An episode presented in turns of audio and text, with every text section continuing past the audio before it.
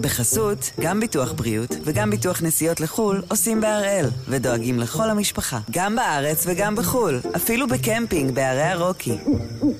כן, גם שם, כפוף לתנאי הפוליסה וסייגיה ולהנחיות החיתום של החברה.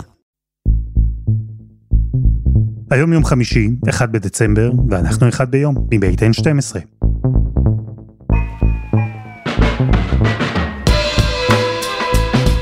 אני אלכס חייף, ואנחנו כאן כדי להבין טוב יותר מה קורה סביבנו, סיפור אחד ביום, כל יום.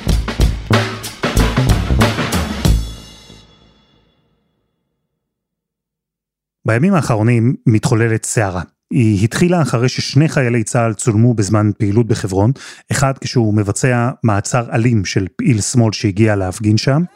היי! היי! היי! היי! היי! תוריד אותו! עזוב אותו! תוריד ממנו! השני, כשהוא מאיים, הוא מתבטא באופן פוליטי, גם בפני פעילי שמאל בחברון. הולך לעשות פה סדר במקום הזה. איך סדר? הולך סדר, לעשות סדר בכל האזור הזה. איך? זהו, אין מה לעשות. איך הוא יעשה? זהו. כן, אכלתם אותה, זהו. וזה לא מקרי שהאירועים האלה, שהדיון שנולד בעקבותיהם, דיון שהוא מורכב, שיש בו היבטים ביטחוניים, מדיניים, פוליטיים, זה לא מקרי שכל זה קרה בחברון. עיר שיש לה היסטוריה של חיכוכים, של אלימות, עיר שידעה כמה מהאירועים הקשים ביותר בסכסוך הישראלי-פלסטיני, אירועי קיצון, וגם במקביל, עיר שמתנהלת באווירה יומיומית של מאבק.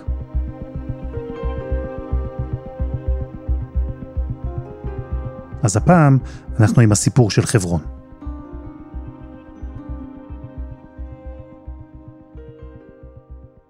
חמו, שלום. אהלן אלעד. יש חיכוך כזה בחברון שהוא ייחודי, נכון? זה חיכוך שממש מייצר תקריות מתוחות כאלה בין חיילי צהל לבין אזרחים.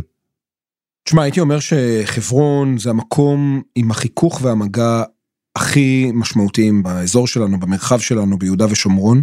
אין עוד מקום בשטחים שיש בו אה, כל, כזה מגע אינטנסיבי בין אה, יהודים מצד אחד, אה, פלסטינים מצד שני, וגם ביהודים כוחות ביטחון, מתנחלים ופעילי שמאל. כלומר, אתה מדבר פה על, אתה יודע, זה אפילו לא מיקרוקוסמוס של הסכסוך, אלא זה מקום, הייתי מכנה אותו אה, קפסולה רותחת, ממש, של הסכסוך הישראלי-פלסטיני.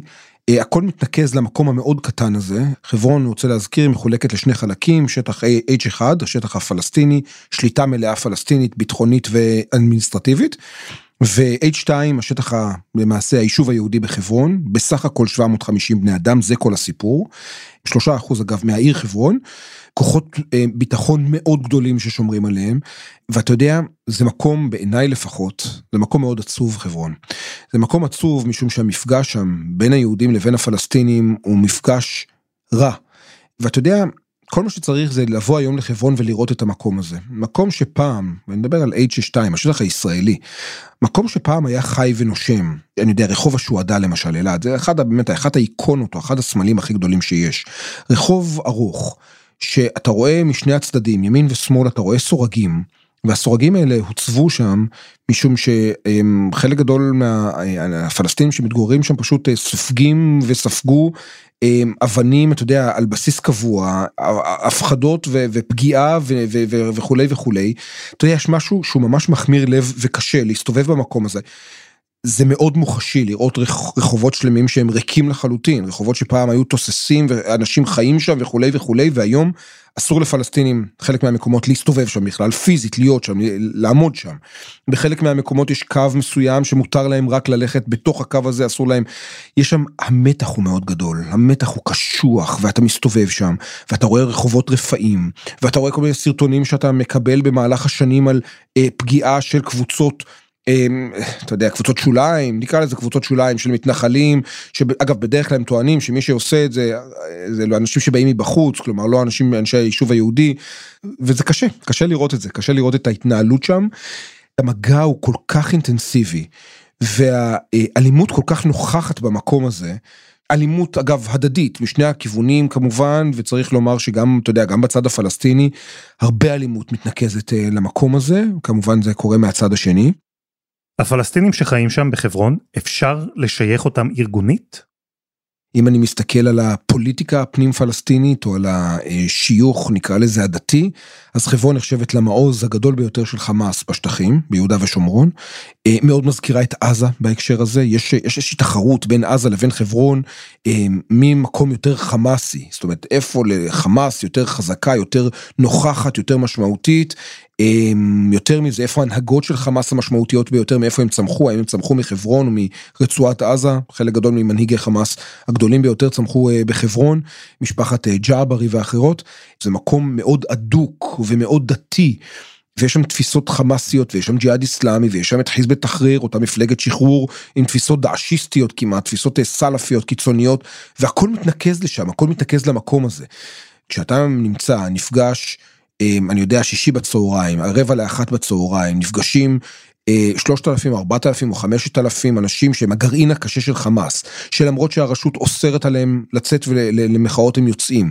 זה המקום, המקום, המקום היחיד שדבר כזה יכול לקרות זה חברון, ואתה רואה שם אנשי חמאס אלעד הכבדים ביותר שאתה יכול לדמיין, ומצטרפים אליהם ג'יהאדיסטים, ג'יהאד איסלאמי, והדגלים השחורים של מפלגת השחרור וכו', והכל ביחד במין בליל דת, מטורף כזה ומפחיד, ואתה יודע, הדרך כמובן לכיוון בתי היישוב היהודי כדי להשליך אבנים שם וכו' וכו'. כלומר, המגע זה הקרבה הפיזית בין שתי הקבוצות, בין שתי האוכלוסיות, ובאמצע חוצצים גם מנגנוני הביטחון של הרשות ובטח ובטח צהל. אתה יודע, באמת, לא, אני שוב חוזר ואומר, זה חד פעמי, זה המקום היחיד שיש בו אה, אה, מפגשים כל כך אינטנסיביים כמו, אה, כמו בחברון. המציאות הזו, המתוחה, הנפיצה, החיכוך הזה, שמוביל פלסטינים תומכי חמאס, חיילי צהל, אזרחים, יהודים ומוסלמים, פעילי ימין ופעילי שמאל, כולם לשטח לא מאוד גדול אחד. המציאות הזו ייחודית מאוד, והיא לא קרתה ברגע. העיר חברון הלכה והתפתחה לתוך מציאות כזו. תהליך ארוך שמתחיל עוד בימי התנ"ך, ומי שחקר אותו, כתב עליו ספרים, הוא פרופסור הלל כהן, היסטוריון מהאוניברסיטה העברית בירושלים.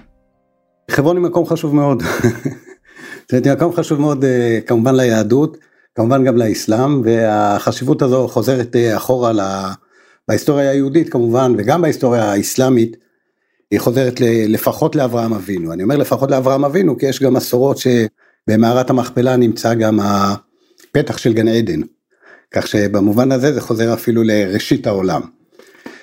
אבל, אבל בגלל העובדה שזה מקום שהוא קדוש לשתי דתות, וקדוש לשתי דתות בגלל אותה אישיות שזה אברהם אבינו, אז בעצם חברון ובמידה רבה כמו ירושלים, כמו אל-אקסא, הר הבית, אלה מקומות שפה שתי הדתות בעצם, או בני שתי הדתות, יהיה יותר מדויק להגיד, מרגישים שזה המקום שבו יוכרע איזו דת היא דת האמת, או שזה המקום שבו יוכרע מי הבן האהוב של אברהם, האם זה יצחק או שמה ישמעאל, ואיזו דת היא דת האמת, האסלאם או היהדות, ומי העם האהוב, והאם יש בחירה בעם ישראל, והאם הבחירה הזו עדיין נמשכת.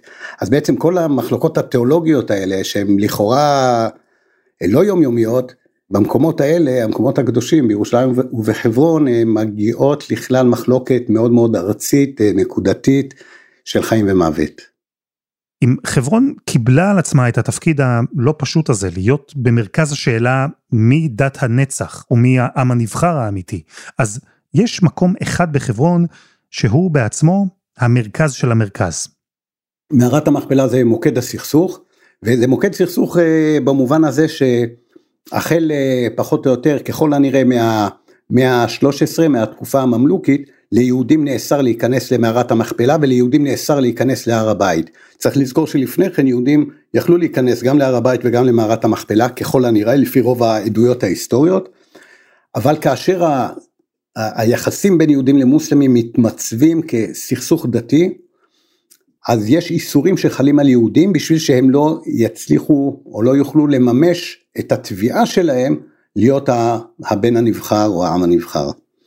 עכשיו, אחד הדברים שמעניינים זה שכידוע בתקופת השלטון המוסלמי, יהודים לא יכלו להיכנס למערת המכפלה, והיו צריכים להסתפק בהגעה למדרגה השביעית בלבד.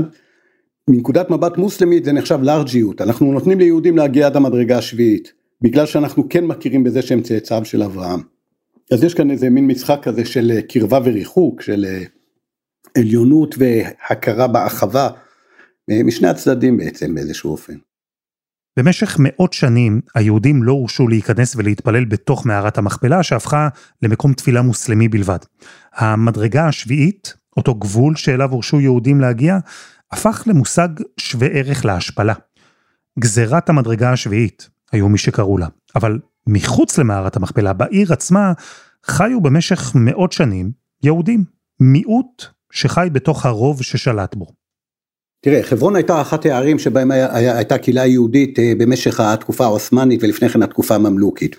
כאשר היחסים בין יהודים למוסלמים בחברון היו, כמו בהרבה מאוד אזורים אחרים שיהודים חיו תחת שלטון האסלאם, זה יחסים מאוד מעורבים. אנחנו שומעים על עדויות על יחסים מאוד קרובים ונעימים, ומצד שני יש עדויות גם על תקופות של מתיחות ותקופות של תוקפנות כלפי יהודים, בדרך כלל כאשר יש מלחמות פנימיות או סכסוכים בין משפחות ושבטים ושלטונות שנכנסים ויוצאים, אבל בגדול התפיסה הייתה שיהודים הם חלק מהמרקם החברתי של חברון, וככה זה היה לפחות עד נאמר סוף התקופה העות'מאנית, מלחמת העולם הראשונה, הצהרת בלפור. למה? מה השתנה בהצהרת בלפור? אם היהודים עד הצהרת בלפור, היהודים בחברון קיבלו על עצמם את הסדר החברתי הקיים, הם הבינו שהם קהילת מיעוט, שנמצאת בתוך קהילת רוב מוסלמית, בתוך ארץ שהיא ארץ ערבית. מה שקורה אחרי הצהרת בלפור, שהיהודים מתחילים לפנטז על זה שהארץ הזו הולכת להיות ארץ יהודית, שהמשמעות של זה זה ש... שהם אלה שישלטו על המוסלמים. וזה כמובן דבר שקהילת רוב לא מוכנה לקבל, להפוך מ... מרוב למיעוט, להפוך משליטים לנשלטים, ולכן היחסים בין יהודים למוסלמים, בכל רחבי המזרח התיכון, אבל כמובן בארץ, היחסים האלה הורעו מאוד, עד לכדי מעשי טבח ש... שהיו מאוד קיצוניים בחלק מהמקרים ברמת, ברמת האכזריות שלהם. יש כל מיני סיבות, תהליכים, שקדמו למאורעות תרפ"ט והובילו אליהם. הם קרו בכמה ערים, אבל חברון הייתה הזירה הקשה ביותר. זה קרה במשך סוף שבוע אחד, באוגוסט אלף תשע מאות עשרים ותשע, אירוע ששינה לחלוטין את יחסי היהודים ערבים בארץ ישראל, ושינה לחלוטין את חברון. חברון הייתה המוקד של uh, מעשה הטבח המשמעותי ביותר שהראה בתרפ"ט. ובחברון uh, בעצם uh, עשרות רבות, אפילו בעצם מאות מערבי חברון, פשטו על בתים של יהודים uh, והרגו בהם בגרזינים ובסכינים ובעיקר בנשק קר, uh, ויש תיאורים uh, מזעזעים ביותר על הדבר הזה. במקביל, גם זה כמובן דבר שצריך לקחת בחשבון ולזכור, היו מאות יהודים שניצלו על ידי ערבים מחברון, שלא נתנו לשכנים הפורעים להיכנס ולהרוג.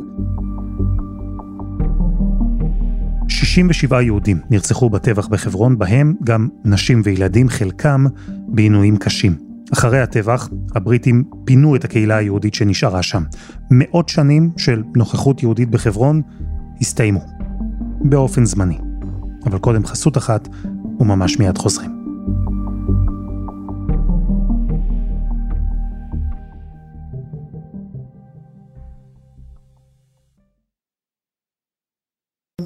בחסות, גם ביטוח בריאות וגם ביטוח נסיעות לחול עושים בהראל, ודואגים לכל המשפחה, גם בארץ וגם בחול, אפילו בקמפינג בערי הרוקי.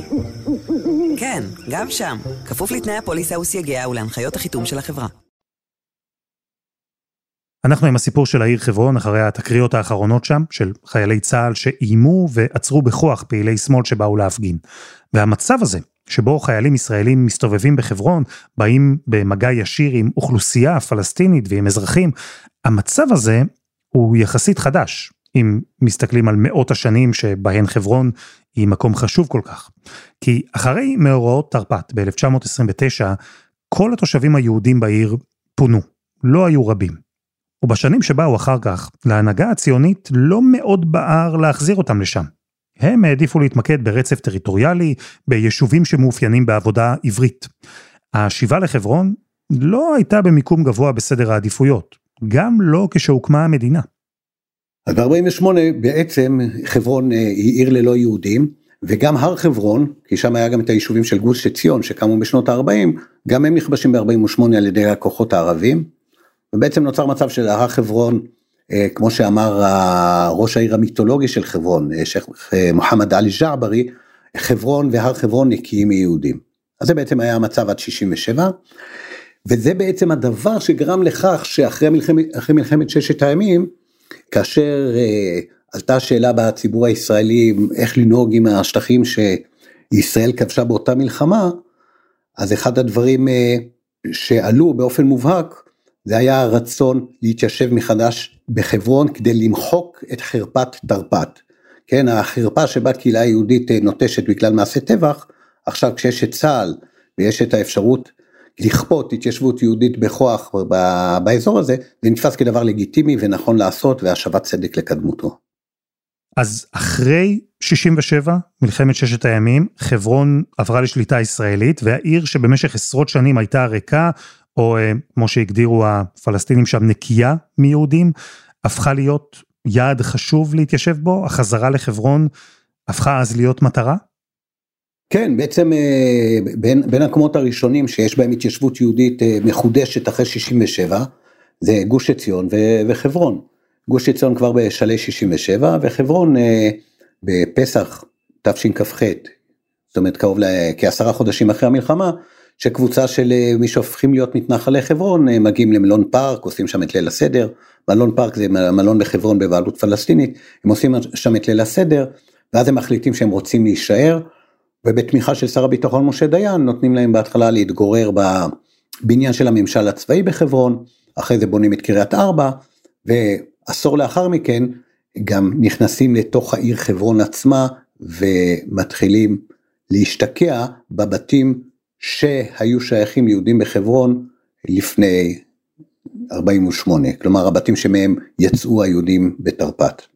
וזו הייתה גם הגישה של חלק גדול מתלמידי האסכולה של, של, של הרב קוק, הרב צבי יהודה ואביו הרב אברהם יצחק הכהן קוק. אז בעצם היה זרם בציבור הישראלי שזו הייתה השאיפה שלו, והייתה תפיסה אצל חלק מחברי הממשלה שכדאי לקדם את זה, ושני הדברים האלה התחברו בשביל לטעת יתד, קודם, כמו שאמרתי, בקריית ארבע ליד חברון, ואחרי זה בחברון עצמה. הסוויץ' הזה הוא מאוד משמעותי, ולכן שווה להתעכב עליו לרגע. מאות שנים הרוב המוסלמי שלט במקום, והמיעוט היהודי נדחק למדרגה השביעית, לתפיסתו אקט של השפלה, מבחינת הרוב, אקט של נדיבות.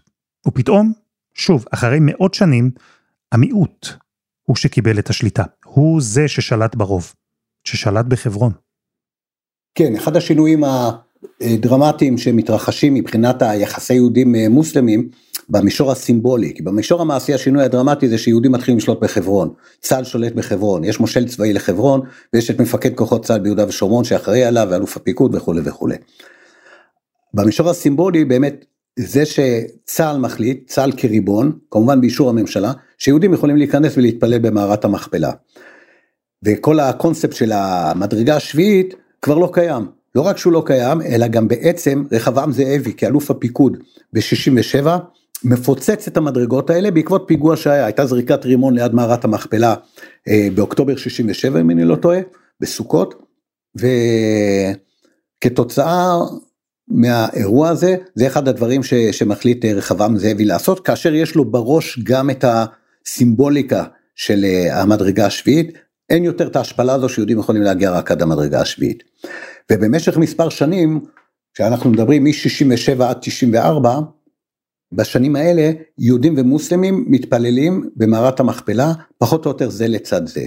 יש את האולמות השונים, אולם אברהם, אולם יצחק, אולם יעקב, שיהודים ומוסלמים מתפללים בהם, כאשר ההבדל הוא, ההבדל הוא פחות או יותר בשעות ו, ובמרכז, ש, איפה מרכז התפילה של כל אחד מהם. חברון נשארה שטח במחלוקת, כי המציאות הזו אין לה כמעט דרך אחרת אלא להוביל לחיכוך, במיוחד כשמשלבים בתוכה אלמנטים דתיים, זה הפך את כל המצב לנפיץ אפילו יותר. וחברון הייתה כל כך נפיצה, שאפילו ניסיון להסדיר את היחסים שבין היהודים לערבים, בין ישראל לרשות הפלסטינית, אפילו הניסיון הזה התנהל כשחברון בשלב הראשון נשארה בחוץ. אלף תשע מאות תשעים ושלוש בספטמבר אלה הסכמי אוסלו, ובהסכמי אוסלו, הסכמי אוסלו הכניסו לחרדה גורמים דתיים, גם אסלאמים וגם יהודים. מה הכוונה הכניסו לחרדה? בעצם אנחנו יכולים, כשאנחנו עוקבים אחרי ההתנגדות להסכמי אוסלו, כמובן ההתנגדות לא הייתה רק דתית, לא בצד היהודי ולא בצד המוסלמי, אבל היה צבע מאוד דתי בשני הצדדים לה, להתנגדות הזו. הצבע הדתי הכוונה היא שגם בצד המוסלמי וגם בצד היהודי, עלתה טענה של גורמים דתיים, של ההנהגה, כלומר להנהגה של אש"ף מצד אחד ולממשלת ישראל מצד שני, אין סמכות לוותר על חלק מהארץ לטובת העם השני, בגלל שהארץ, אם זה פלסטין ואם זו ארץ ישראל, כל אחד בנוסחו, זו ארץ מקודשת שהאלוהים הבטיח אותה, או לנו או להם, כל אחד לפי, לפי, לפי, לפי התפיסה שלו, לכן ההסכם הזה הוא לא, הוא לא, הוא לא בר תוקף. בכל מקרה בצד הפלסטיני, מה שהיה אפשר לראות באופן מובהק, שאת הפיגועים המשמעותיים של אותם שנים, פתח הפסיק לחלוטין את הפיגועים שלו מיד אחרי הסכמי אוסלו, ואילו חמאס והג'יהאד האסלאמי הגבירו. בצד הישראלי, בפברואר תשעים וארבע, זה הטבח שעשה ברוך גולדשטיין במערת המכפלה, ששם הוא הרג באש חיה עשרים ותשעה מתפללים מוסלמים מזמן התפילה. ו...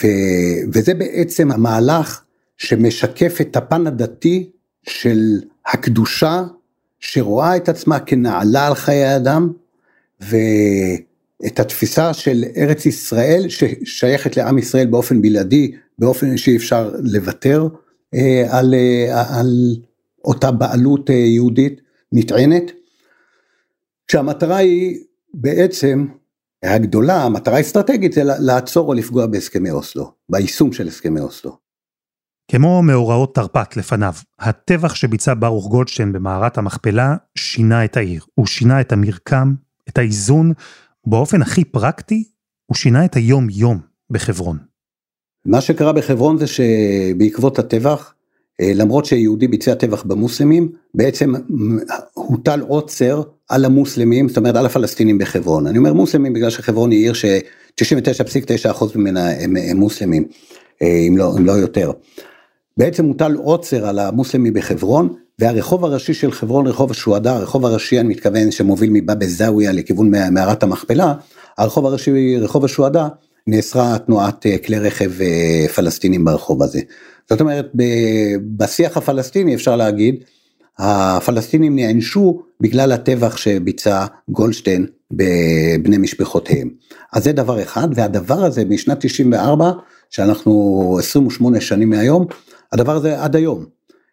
האיסור הזה חל, ובעצם האיסור הזה מורחב והורחב ונמשך עד היום. ובכל הזמן הניסיון לפתור את המציאות המורכבת של חברון לא פסק. היה ברור שצריך תוכנית מיוחדת. ובאמת, כהמשך להסכמי אוסלו, הפעם תחת ראש ממשלה חדש, נחתם הסכם חברון. כן, הסכם חברון של אלף תשע מאות תשעים ושבע זה בתקופה שבעצם נתניהו עולה לשלטון אחרי רצח רבין וכהונה קצרה של פרס, והשאלה שאיתה הוא צריך להתמודד זה איך להתייחס להסכמי אוסלו שמלכתחילה הוא היה נגדם, ובעקבות אפשר להגיד לחץ מסוים גם במערכת הפוליטית הישראלית וגם בזירה הבינלאומית, הוא מחליט לקדם את הסכמי אוסלו במידת מה, ואחד המקומות שבהם הוא מכיל הסכם שלא היה לפני כן זה חברון, שאת חברון, חברון מחולקת לשני אזורים, אייץ' וואן שמועבר לשליטה פלסטינית בדומה לשטחי A, זאת אומרת כמו האזורים העירוניים האחרים, אז זה האזור המרכזי של חברון, רובע חברון, ואילו האזור של ההתיישבות היהודית בחברון, שזה האזור של הרובע היהודי העתיק בחברון, ברצועה ש... שמקריית ארבע, עבור דרך רחוב השוהדה לתל רומדה, האזור הזה הופך להיות אזור אייץ' וואן, ששם נשמרת השליטה היהודית. אם אני מבין נכון, החשיבות של הסכם חברון היא כפולה, בזה שהיא מצד אחד העבירה שליטה לרשות הפלסטינית על רוב השטח, מה שנקרא אייץ' וואן, ומהצד השני היא עיגנה את היישוב היהודי בחברון, שהוא תחת שליטה ישראלית, מה שנקרא אייץ' וואן. נכון. עכשיו, השליטה הפלסטינית ב-אייץ' וואן היא לא שליטה מלאה, כמו שהשליטה הפלסטינית ברמאללה או בשכם היא לא שליטה מלאה, במובן הזה שישראל... כוחות ישראלים נכנסים ועושים כאוות נפשם באזורים האלה, ישראל יכולה לסגור כמו שהיא עשתה את תחנת הרדיו של חברון, את האוניברסיטה של חברון, זאת אומרת זה, זה, זה לא שלרשות הפלסטינית יש שליטה אפקטיבית מלאה באזורים שתחת שליטתה, אבל לגבי הצד השני של המשוואה, אז אכן מדובר על זה שההסכם הזה מקבע את היישוב היהודי בחברון, אז בעצם היישוב היהודי נשאר, האיום על היישוב היהודי הלך וגבר, הצורך באמצעי ביטחון הלך וגבר, כוחות צבא גדולים יותר ויותר נשלחו לחברון, החיכוכים לא פסקו. הסכם חברון לא הביא לפתרון, לרגיעה במצב. המצב הפך אפילו לגרוע יותר, לא רק בחברון, אבל גם בה. העיר המשיכה לגלם את התפקיד ההיסטורי שלה כמוקד של אלימות קשה בסכסוך הישראלי-פלסטיני. בעצם האינתיפאדה השנייה היו כמה, כמה אירועים משמעותיים קשים, אחד מהם זה הירי בילדה בשלבת פס, שנורתה כשהיא הייתה ליד הבית שלה, בשכונה היהודית בחברון, והירי בציר המתפללים, שהירי בציר המתפללים, שבין היתר נהרג בו מפקד החטיבה, מפקד חטיבת חברון, דרור ויינברג, וזה בעצם הצטרף לשרשרת הזו של, של מעשה הרג והרג חוזר, שהפכו להיות המאפיינים של חברון, מ... אני לא רואה, הסיסמה של חברון זה חברון מאז ולתמיד, אז, אז אני יכול להגיד מאז, והבה נקווה שלא לתמיד. חמו, בעצם מאז המצב בחברון נשאר זהה, אייץ' אחת, אייץ' שתיים, נקודות חיכוך בין יהודים למוסלמים, בין חיילים לאזרחים, בין שתי תפיסות עולם, מדיניות ודתיות, ועכשיו אנחנו נמצאים רגע לפני הקמת ממשלה ימנית מאוד, ממשלה שמדברת אחרת על איך צריך להתנהל בשטחים בכלל, בחברון בפרט. איך זה נתפס שם בחברון? זה יכול להגביר עוד יותר את המתיחות במקום המתוח ממילא? אני רוצה להפתיע אותך ולספר לך שאתה יודע, בין היתר לנוכח הממשלה החדשה שתקום, יש ציפייה אצל הרבה פלסטינים, ונדמה לי שחברון זה המקום שמוביל בהקשר הזה, דווקא לסיפוח, סיפוח ישראלי. כלומר, יש לא מעט פלסטינים, לא מעט זה אנדרסטייטמנט, יש המוני פלסטינים שהם עוינים את הרשות הפלסטינית, ושוב אני אגיד, חברון זה מקום קלאסי, יש עוינות אמיתית כלפי הרשות הפלסטינית, גם בגלל תפיסות דתיות, אתה יודע, שאנשי חמאס וכולי, גם חבר'ה שמגיעים מתוך תפיסה שהרשות באמת זה גוף, גוף אלים וגוף בעייתי וגוף כמעט כובש עד כדי כך, ואני שומע את זה המון בחברון, אנשים שמביעים תקווה שישראל תספח אותם, כלומר הם יהפכו להיות אזרחי ישראל.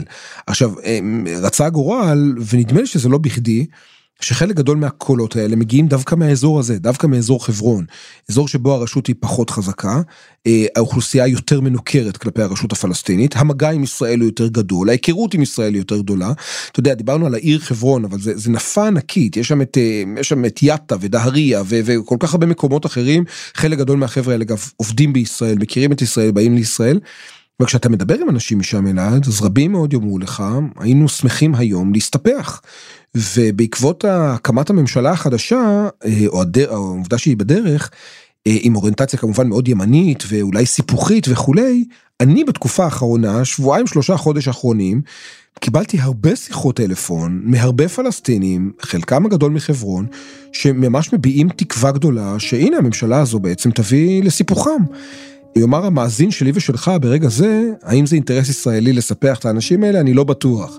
אבל, אבל יש תקווה כזו אצל הרבה מאוד פלסטינים, וזה אולי עשוי להפתיע את חלקנו.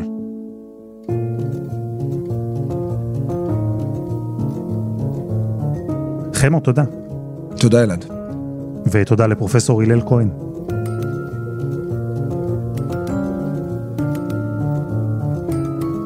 וזה היה אחד ביום של אן שתים עשרה. אנחנו גם בפייסבוק, חפשו אחד ביום, הפודקאסט היומי. העורך שלנו הוא רום עתיק, תחקיר והפקה דני נודלמן, רוני ארניב ועדי חצרוני, על הסאונד יאיר בשן שגם יצר את מוזיקת הפתיחה שלנו, ואני אלעד שמחיוף, אנחנו נהיה כאן שוב גם בשבוע הבא.